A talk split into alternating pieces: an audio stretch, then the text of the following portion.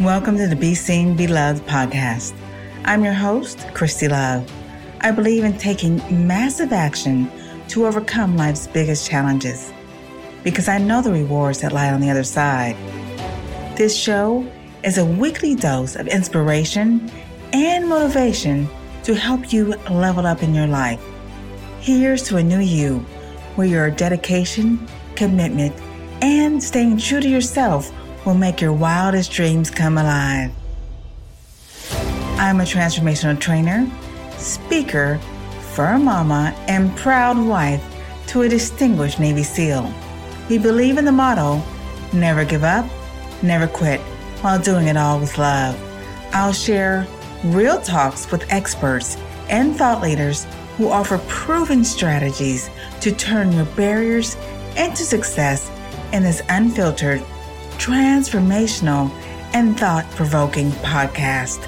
Let's do this. Hello, everyone. Welcome to this second episode of the Be Seen, Be Loved podcast. I am so excited today because I have a guest on episode today that is my dear, dear friend who I admire so much. Miss Sarah Earhart. And I'm going to go over just a little bit of her bio before I uh, let Sarah begin. Okay, uh, Sarah is a teacher, she's a social worker, and she's a lifelong pursuer of healing and the truth. She was raised in Wyoming and Pennsylvania. We'll talk a little bit more about that, where her family was very religious and conservative. She was not able to go to public schools. However, she really overcame that through isolation of years of gardening, working on jobs, cooking, cleaning, and caretaking for her foster family. And she found through all of this a passion for reading in every free moment that she had. Now, she stepped into the classroom at age 19. And after pursuing learning and education, the educating the underprivileged, it became her life's passion. She graduated top of her class and summa cum laude from the University of Houston, and she's gone on to travel and teach around the world. You know, currently she's an avid truth teller, public speaker, and writer, and she's willing to talk about the uncomfortable in order to advocate against family violence. Please help welcome my friend, my partner in crime, Miss Sarah Earhart. Hi, Sarah. Hi, Christy. Thank you so much for having me on the Be Seen, Be Loved podcast. I am so excited to be here and share my story with you and your listeners. Thank you, Sarah, for that. I am so happy that you are here. You know, Sarah and I met a while back in Toastmasters we're a member of the Outspoken Toastmasters uh, Club, right, Sarah? Yes, yes. I remember coming and you were the president there. and now Sarah has been a president for many, many terms. She's told amazing stories that really left me emotional, heartbroken, and also inspired. You know, when I listen to Sarah speak, you know, I feel like I can overcome anything because she's overcome absolutely everything. So, Sarah, I want to learn, I want to hear, our listeners want to hear more about your story. Tell us some of those stories that you talked about in Toastmasters, especially, you know, as growing up as a child in Wyoming and Pennsylvania. Thank you, Christy. And I'm humbled by your opinion of my story. When I first started sharing my story, I didn't think it was anything out of the ordinary. It was just my life and my story. But the more I started to speak openly and share with others, the more I realized me speaking the words was giving words to people that perhaps didn't have the words because they were in so much pain. I grew up for two years in Wyoming. It was a tiny little town in the middle of the Teton Mountains. And I don't have very many memories there. My I'm the youngest of five siblings that were adopted or biological. But then my family did oh, probably about 16 years worth of foster care.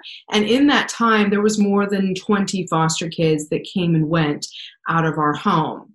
When I was two, we picked up very quickly and left the state of Wyoming. And my dad left the family for six months to go back to schooling to become a pastor in a different conservative religious church. And then we moved from Wyoming to Pennsylvania, and that's where I grew up for the majority of my childhood. Um, my parents were very conservative. They did not believe in their children going to public school. I never stepped into a classroom until I was 19 years old. And we were considered homeschooled. However, for me, I can only speak to my story, which I do know is a bit different than my older siblings because there's a lot of years in between us. But my story, my schooling was very minimal. There was a lot going on in the home when I was a child. There was a lot of violence happening. There was a lot of abuse happening we had a lot of foster kids, usually two at a time. At one point in time, I remember there were three, and it was just a lot of chaos. And I spent most of my childhood working. Yeah, I started working at a very young age. I think I was 11 or 12 when I first started working as a janitor and I was cleaning offices. It was through a family friend, and I started cleaning offices at night. They were dentist offices it was just a very different childhood. I didn't have any friends. We were very isolated. I never went to a birthday party as a child, nor was I invited to one. And we were considered the odd people in the neighborhood. Most of the kids did not play with us much. And now, as an adult, I can see why they thought we were rather strange little kids. We just had a very unique childhood. My father, now that I'm an adult, I can see that my father, he was suffering from a lot of mental health problems. And as I sought my own truth, as I started my own healing and talked to additional family members, I started to learn more and more about this cycle of mental health that also included a cycle of domestic violence in my family. At the age of 14 years old, though, I had had enough. I gave my dad an ultimatum I told him that he would never hit or hurt me or my mom or my siblings in my presence again, or I would call the police. And there must have been something in what I said that really scared my dad. He did not ever lay a hand on me or my siblings or my mom when I was present after that. However, that also created a very unpleasant home life because my dad was very angry with me because I had put a boundary that he now had to respect, and no one else had laid down that boundary. And he was very angry. My greatest escape as a child was reading. I had a grandfather, my mother's dad, and he would always tell me, Sarah, you need to read. You need to read. This is how you can escape. This is how you can learn things. So while my education was a bit lacking, and I really wasn't receiving education where I, everything was in order and it was building upon each other, it just didn't happen because of all the chaos in the house. I read all the time. And at the age of, I think it was 15, I started working at the local library. So then I was able to check out any books I wanted at a regular basis. And the librarian there, she would tell me things that I should be reading. And I started just devouring books. And this is how I learned a lot despite the circumstances going on. So I would tell any young person if you're not getting a proper education, go to a public library and check out some books because you can learn anything if you know how to read. That's right. Yeah, it, it's incredible. Library, yes, as a child. Yeah. And I still adhere to this as an adult. If I need to know something, I just go read a book. And then at the age of 19, I decided that I was going to go to college. I wanted to see something else and see the world and find out for myself what was the truth and what was not. I ended up attending the University of Pittsburgh and then transferring from there to the University of Houston and graduated summa cum laude at the top of my class. I got to sit up on the stage. I was the first in my class. And during my years at the university, it was challenging. I often had to do double the work. So while my peers were just doing the work for the college class, I ended up having to do the work for the college class plus additional work because I had huge gaps in my understanding. I had a number of professors that were really confused as to why I was there if I didn't possess the knowledge to be in college. I had a couple professors who asked me how I even got into college. And the only reason I got into college was because I apparently was just very good at taking standardized tests. And as I became an adult and went back and looked at some of my records, as a homeschooler in the state of Pennsylvania, you do have to take every so often these standardized tests, and I aced them all. So either it was my reading or I just was really good at guessing. I don't know, but I did really well and I was able to get into college. Awesome, awesome. Yeah.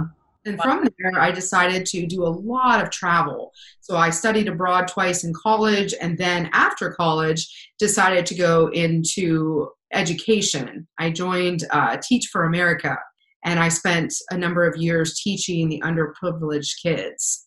And then I moved abroad and taught English as a second language. And then I came back to Houston and continued to teach because I really feel passionately that kids, all kids, should be receiving a good education. And since I didn't as a child, I wanted to hand that to other children that were not. Gotcha. Absolutely. Well, thank you definitely for your help and service to the community and the world, actually. Um, I do want to ask a little bit more about the abuse in the home. How did that start? When was the first time you experienced abuse from your father? And this is your biological father, correct? Yeah. Your biological father and mother. When did that start? Yeah. So I do not have a memory without it. I remember some of my first memories are of a lot of violence occurring. The violence often looked like my dad having a huge temper episode where he would blow up and throw things or throw children and throw everything we owned into the trash. Oh, and wow. I don't remember a time when this wasn't going on. I remember as a very small child just this huge, innate feeling of fear. I would go to bed at night and I was afraid, I couldn't sleep, and I would wake up and I would be afraid, always gauging my dad's mood to know what I needed to do to keep my dad calm or what I needed to try to do to keep my foster siblings safe. I don't remember a time when this wasn't going on. And I know you speak with a lot of women who have gone through a lot of the same traumatic events that you have. What do you tell them, especially those who are in the situation right now? What do you tell them as far as getting help? Because it sounds like you you were very isolated in the home and there was no help. There wasn't like a next door neighbor you could run to or 911 probably at the time. What do you tell them to break free from the abuse in the home? And Christy, that is a really good question. And that is honestly a very difficult one to answer. So, as someone who was the victim of domestic violence for two decades, it took me a long time to understand that what was going on was not okay. And like I spoke to at the beginning, I didn't think there was anything special about my story because I didn't know, since I was so isolated, that this was not healthy or normal. For women and children that are going through this, I would say that first they have to, I'm going to rephrase, I would say to them, you are worth something better. You are worth making a different choice and leaving your abuser. And sometimes it takes a long time for women and children to truly feel within their worth and understand that they don't deserve to be treated like that.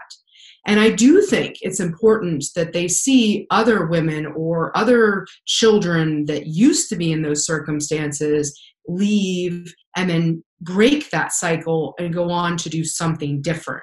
It helps to build them up to see that they are worth something better.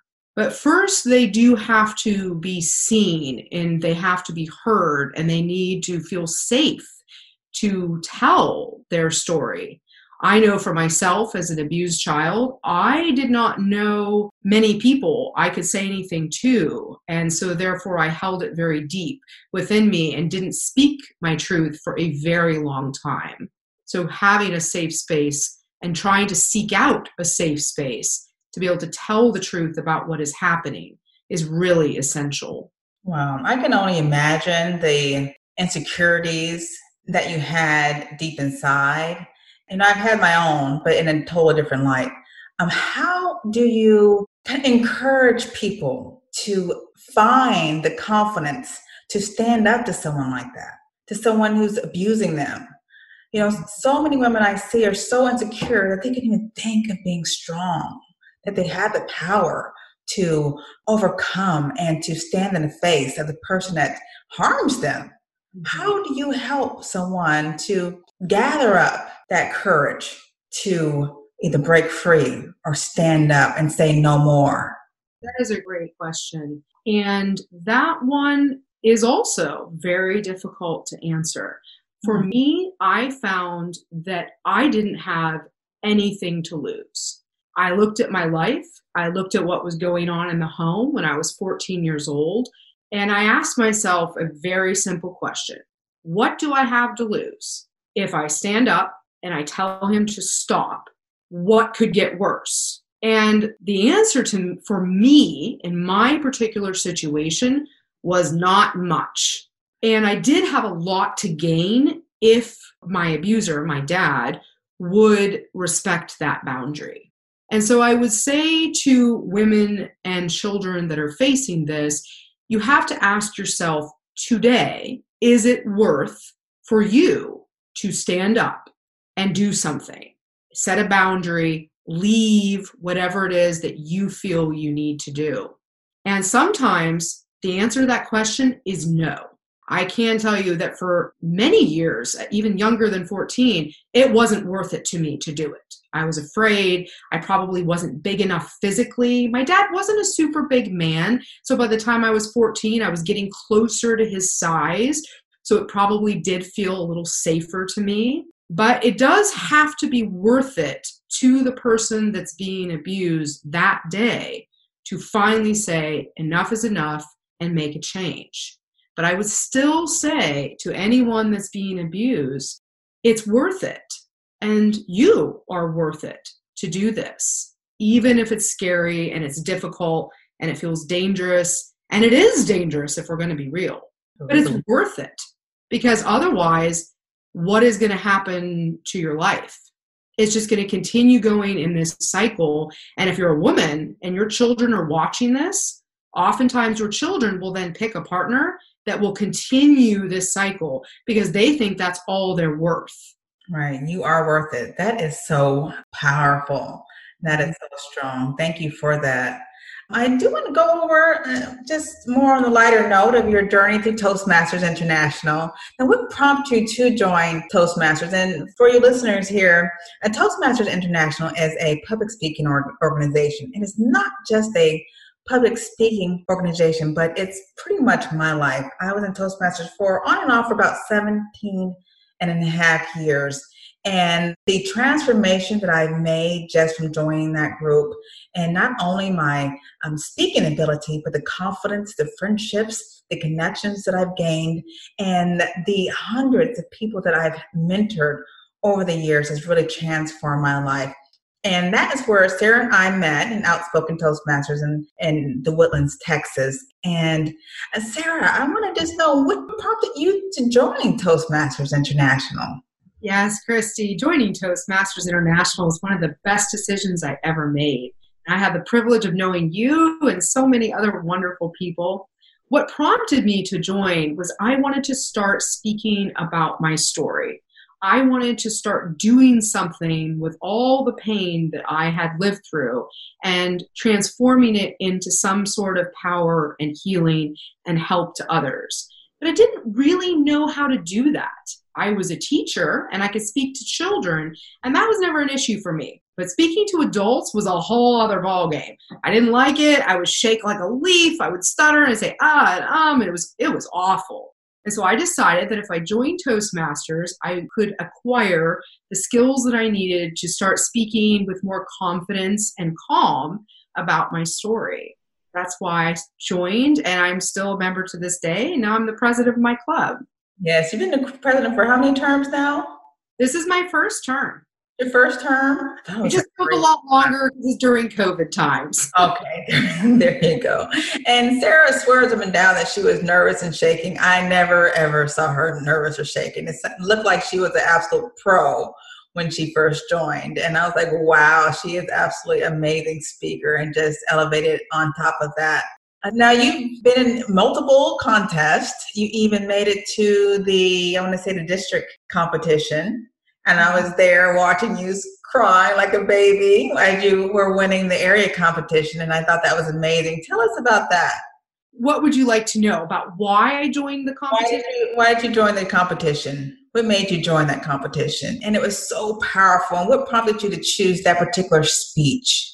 Thank you, Chrissy, and thank you for your kind words. What you didn't see was that I wore multiple layers for my first speech, so you didn't see the sweat stains from my nerves. I was shaking and sweating profusely, but I appreciate the kind words.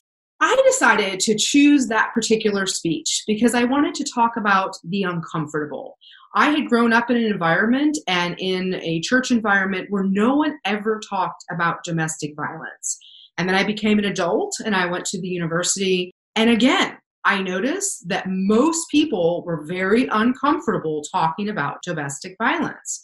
And then I had my own children, and I started to get to know women who had also lived through a lot of domestic violence. And they would say to me, Well, no one wants to talk about this, and it makes people uncomfortable, so I just keep my mouth shut. And I decided I'd had enough of that. So I chose that as my topic. And I noticed it was so interesting, even in the competition, when I looked out at the sea of people, there were some very uncomfortable faces during my speech. Because in our society, domestic violence and the cycle of domestic violence and what it does to women and children and its victims, even men, if there are victims of it, it is very uncomfortable. And it is something that we would prefer as a society to ignore. And I feel really passionate that this cycle will end if we talk about it and if we give a voice to the victims so that they can speak about it and try to end their own cycle. I even think that the abusers themselves, most of them have been abused. As I learned my own dad's story, I found out that what had happened to me was a version of what had happened to him and his brothers. And because his own mother had terrible mental health problems and they went untreated back in a day where they didn't know what to do about it. And I think that's true of a lot of victims and their abusers. And in order for that whole cycle to end, the people that are suffering and the abusers, they have to have a voice. They have to be heard they have to speak about what's happening inside of them to hopefully find some solutions and some healing. Right. Well, I was one of those sea of people that was in the audience, and and it comes to mind that every person probably that you were talking to knows someone, if not intimately, someone who was abused. My mother was abused as a child, and her story is very similar to yours when she chose to never be that way to her children. So she fed us with love, love, even though she had a traumatizing childhood and left her home at a very young age. That was dear and close to my heart. So I thank you for that. I thank you for sharing that story. And I think it just hit everyone's heart. And I just wanted more, wanted more, you know. Uh, to, you had, Christy, that your mm-hmm. mom able to end that cycle. He ended that cycle, absolutely, yes. And that's why I speak only of love because that's what I experience and that's what I, I never ever want any individual to be hurt. And I'm so close to children and I just adore children because I, I don't know what they have to go home to. I don't know, but I know that I can make a difference. I'm sure a lot of our listeners are the same in their life and show them what love is all about. And I think the love that you have for others and then the love you have for yourself is incredibly important. I think of my own abuser, my dad. I think he was abusing partially because he didn't love himself and he hated himself and he had a lot of animosity towards himself for his own life choices and then out of that he took it out on his kids and his wife and so love is so very important that we show it to others and then we also feel it within ourselves and carry self-love so that we're not lashing out at others in this life Right. I see you have two amazing, beautiful children who I adore. As a mother who's gone through that, what do you instill? You talked a little bit about it, but what nuggets or the lessons have you instilled in your children to make sure that they can follow the trend of bringing about compassion and love and genuosity to other people as well? As a mother, and from the moment I had my daughter seven and a half years ago, I have always adhered to the belief that if I want my children to be good people, then they need to see it modeled within me and my husband. So we try really hard to model being kind to others, treating others the way we want to be treated. And then we say those words to them frequently. And we really encourage them to love others the way they want to be loved and to love themselves. Anytime my children say something to me about something they dislike about themselves, I try really hard to validate why they might be seeing that, but then also try to point them to the fact that there's no mistakes. They're made the way they are for a great reason, and they're going to do great things in this life. They have to love themselves and love others in all that they do. And I think just teaching children to treat others the way they want to be treated solves so many of these issues with abuse and domestic violence. I think even abusers, if you go back to when they were young, they don't want to be treated this way. And they don't want to abuse others either. They're doing it out of their own hurt and pain and suffering.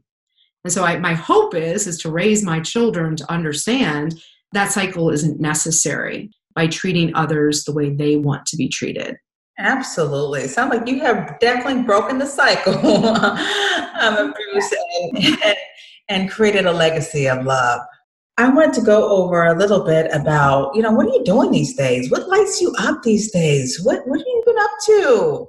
I know you've done a couple of speaking engagements, you're part of some groups. What is going on in Sarah's world? Oh, so much, Christy. So when after I did my competition speech for mm-hmm. Toastmasters International, I decided that I wanted to write a book about my story. And I started, I sat down and I just started hammering it out. And about halfway through hammering it out, I realized that there was a lot of healing that needed to happen within me. So then I went on a journey of how was that healing going to happen and then what could I do with that healing and peace to help others. And that's what I've been doing for the past year and a half. I went to see a therapist with a very specific goal of trying to achieve some healing and empathy for the abusers in my life and then what happened to them and what prompted all of that to occur and then what can i do with that in my life as an adult as a mother as a teacher as a writer and it's been incredibly freeing. I cannot describe how freeing it is. And anyone that is struggling through these things, I would suggest going and asking a professional for some guidance. It was, has been so helpful. I have gotten involved with volunteering for a domestic violence organization in Houston. And that's been so illuminating to listen to these women's stories and then helping me continue to write my book now. I also joined another organization that spends a lot of time helping women heal from their childhood traumas and adult traumas if they're in a domestic violence situation. And that too has been very I've grown so much by listening to these women and children and then understanding where my role is in this. I spend a lot of time now going and talking to moms groups, to MOPS groups, anyone that'll let me come and talk, I will come and talk and share my story and try to get women to see that they are worth it and they are worth leaving and it is possible to end this cycle. And my ultimate goal is to finish my book and then I am considering going back to college because I would really like to get my doctorate degree in clinical psychology. And I'm considering going into treating the abusers because at the end of the day, the abusers are the ones that are continuing this cycle and they're damaging the most number of people. And I would love for that to end. Oh, absolutely. Absolutely. It mm-hmm. has to end right now. Today. It does. And I wish it I wish it would. Now you talked about you you got a little help and guidance from a therapist. You know, it's so mm-hmm. important that we have a support group. You also have an amazing husband that you that has been with you through this journey. And so many people are probably not as blessed as you to have such amazing man in their life to help them through all the not a damaged person, but a person who is just internally traumatized by so many experiences in their lives and someone who stuck by you, you know, through thick and thin and helped to transform you to the person that you are. But it's so important to have a, like I said, a support group of people that you can talk to who can help you along the way. Because for many people, you can't do this alone. You can't. You can't do this alone. I mean, I've created transformations in my life, but I didn't do it by myself. There was so much guidance along the way by so many wonderful people who helped me and who were just open to listen to me and to guide me. And, you know, each and every step along my path, whether it's health related or the insecurities that left me debilitated and the self limiting beliefs that I endured for so many years and wasn't able to get my message heard or allow anyone to listen because I didn't think I had a voice. But now I can't shut up. but thank you, Sarah. So tell me about your, your husband. How did he help you? Because you met him at an early age. You guys have been together for a very long time, and I've met him, and he just seems like the most lovable, happiest person that you can you can be around. And it's a blessing that you found him. It is. So I met my husband when we were 15 years old at a homeschool square dance that both of our parents forced us to go to for some socialization. And we did not want to be there, but we met each other and he is my best friend. He was my best friend when I was 15 and he still is, and I'm 36. He is a wonderful, supportive man who has heard and seen me and never judged me through this entire journey of healing and acceptance and forgiveness, and then trying to find what I'm going to do with all that has happened. And he's a wonderful father. And to speak to your support system that you were mentioning, Christy, you are absolutely right. For the people that are trying to leave domestic violence and the cycle of domestic violence, it is really important that you isolate and you identify the safe people in your life. And not everyone is safe, but when you find those safe people, then you have to try to be honest with them and let them know what's going on with you so they can support you and help get you out of it. My husband, back in the day, he was a safe person. I could tell him what was going on, and he did his best to help me exit the cycle of domestic violence. My grandfather was another safe person, and I gave a speech about this. Another lady named Rose. She was a 90 year old blind woman, but I could tell her the truth, and she was a safe person. So it's very important that you have a support system of people that are there to uplift you, to validate you, to show you a different way. And I didn't know a different way. I don't think many people that grow up in this environment, you really don't have any idea that this is not the way it has to stay. And I needed somebody else to show me that there was another way that was different than this horrible cycle that was destroying my life. Right, absolutely.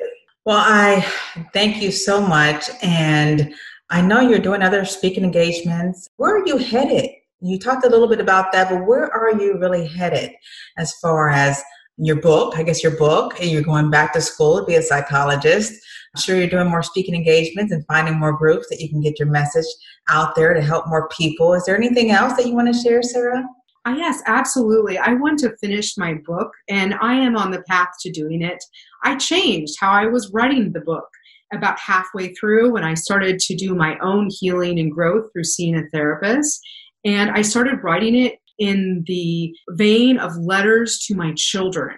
And it was so therapeutic. It's everything I want my children or all other children to know about themselves, their life, and if they ever find themselves in a domestic violence situation, what they need to know and always remember. I'm going to finish that one soon here. Mm-hmm. And I have to tackle, however, the respect issue with my siblings and my family because this isn't just my story, it's also their story. Absolutely. So I try to be mindful of that and I'm looking for ways to navigate that in a respectful manner. And then I also really want to go back to school. And in the meantime, I will continue speaking out against domestic violence and advocating against family violence and teaching as much as I possibly can so that more children can receive a good education. Well, do you have a way for others who are listeners to find you? Yes, I'm on Facebook and I'm on Instagram. They're open accounts. You can add me. Mm-hmm. Okay, awesome. Sarah Earhart is E A R H A R T. My Instagram is courageous at heart. Courageous at heart. I love it. I love it. That's great. That's exactly what you are, Sarah. Courageous at heart. And you are too, Christy. We all are. Thank you so much. Thanks for listening to this week's episode of the Be Seen, Be Loved podcast. For more inspiring conversations, please share with a friend. And if you haven't already, subscribe, rate, and review on your favorite podcast player. If you have any questions or feedback, you can reach me directly at BeSeenBelovedPodcast.com. Thanks for listening.